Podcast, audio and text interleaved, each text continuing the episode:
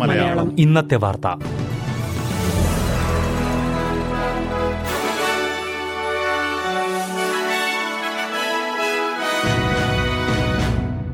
നമസ്കാരം. ഇന്ന് രണ്ടായിരത്തി ഇരുപത്തിമൂന്ന് സെപ്റ്റംബർ പതിമൂന്ന് ബുധനാഴ്ച. എസ് ബി എസ് മലയാളം ഇന്നത്തെ വാർത്ത വായിക്കുന്നത് ജോജോ ജോസഫ്.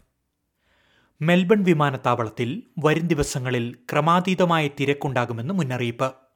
സ്കൂൾ അവധി എ എഫ് എൽ ഫൈനൽ തുടങ്ങിയവയാണ് തിരക്ക് വർദ്ധിക്കുവാനുള്ള പ്രധാന കാരണം. വെള്ളിയാഴ്ച മാത്രം ഒരു ലക്ഷത്തി പതിനാലായിരത്തോളം യാത്രക്കാർ മെൽബൺ വിമാനത്താവളത്തിലൂടെ യാത്ര ചെയ്യുമെന്നാണ് കരുതുന്നത്. പിന്നീടുള്ള രണ്ടാഴ്ച പ്രതിദിനം ഒരു ലക്ഷം യാത്രക്കാരെയും ശരാശരി പ്രതീക്ഷിക്കുന്നുണ്ട്. കോവിഡിന് ശേഷമുള്ള ഏറ്റവും വലിയ തിരക്ക് പ്രതീക്ഷിക്കുന്നതിനാൽ യാത്രക്കാർ അധിക നേരം ക്യൂവിൽ നിൽക്കേണ്ടി വരുമെന്നും ക്ഷമ കാണിക്കണമെന്നും അധികൃതർ അഭ്യർത്ഥിച്ചു.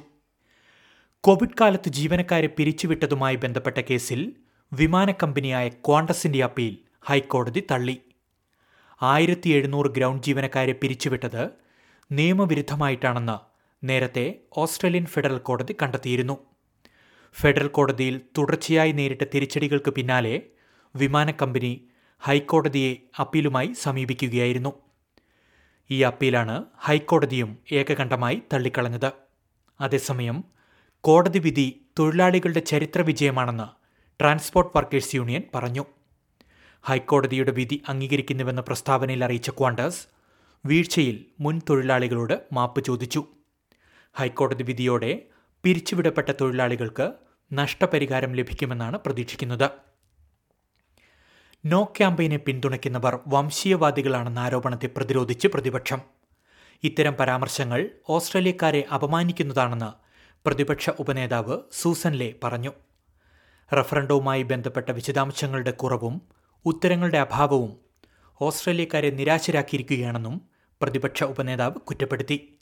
അതേസമയം നോ ക്യാമ്പയിനെ പിന്തുണയ്ക്കുന്നവരെ വംശീയവാദികളെന്ന് താൻ വിശേഷിപ്പിച്ചിട്ടില്ലെന്ന് ആദിമവർഗ വിഭാഗം നേതാവ് മാർസിയ ലാങ്ടൺ വ്യക്തമാക്കി. ഇതുമായി ബന്ധപ്പെട്ട് പ്രതിപക്ഷ നേതാവ് സോഷ്യൽ മീഡിയയിൽ പോസ്റ്റ് ചെയ്ത ചിത്രം നീക്കം ചെയ്യണം.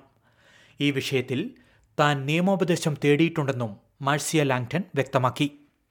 റഫറൻഡവുമായി ബന്ധപ്പെട്ട് വെസ്റ്റേൺ ഓസ്ട്രേലിയയിൽ മാർസിയ ലാങ്ടൺ നടത്തിയ പ്രസംഗമാണ് വിവാദങ്ങൾക്ക് കാരണമായത്. അൽബനീസി സർക്കാരിന്റെ സ്വപ്ന പദ്ധതി എന്ന് വിശേഷിപ്പിക്കപ്പെടുന്ന ഹൗസിംഗ് ബിൽ സെനറ്റ് പാസാക്കി. ഗ്രീൻസ് പാർട്ടിയുമായി മാസങ്ങൾ നീണ്ട ചർച്ചകൾക്കും ഒത്തുതീർപ്പുകൾക്കും ഒടുവിലാണ് സർക്കാരിന് ബിൽ പാസാക്കാനായത്. ഗ്രീൻസ് ആവശ്യപ്പെട്ടത് പ്രകാരമുള്ള തുക സർക്കാർ അഫോർഡബിൾ ഹൗസിംഗ് പദ്ധതിക്കായി അധികമായി പ്രഖ്യാപിച്ചതോടെയാണ് ഗ്രീൻസ് പാർട്ടി ബില്ലിനെ പിന്തുണച്ചത്.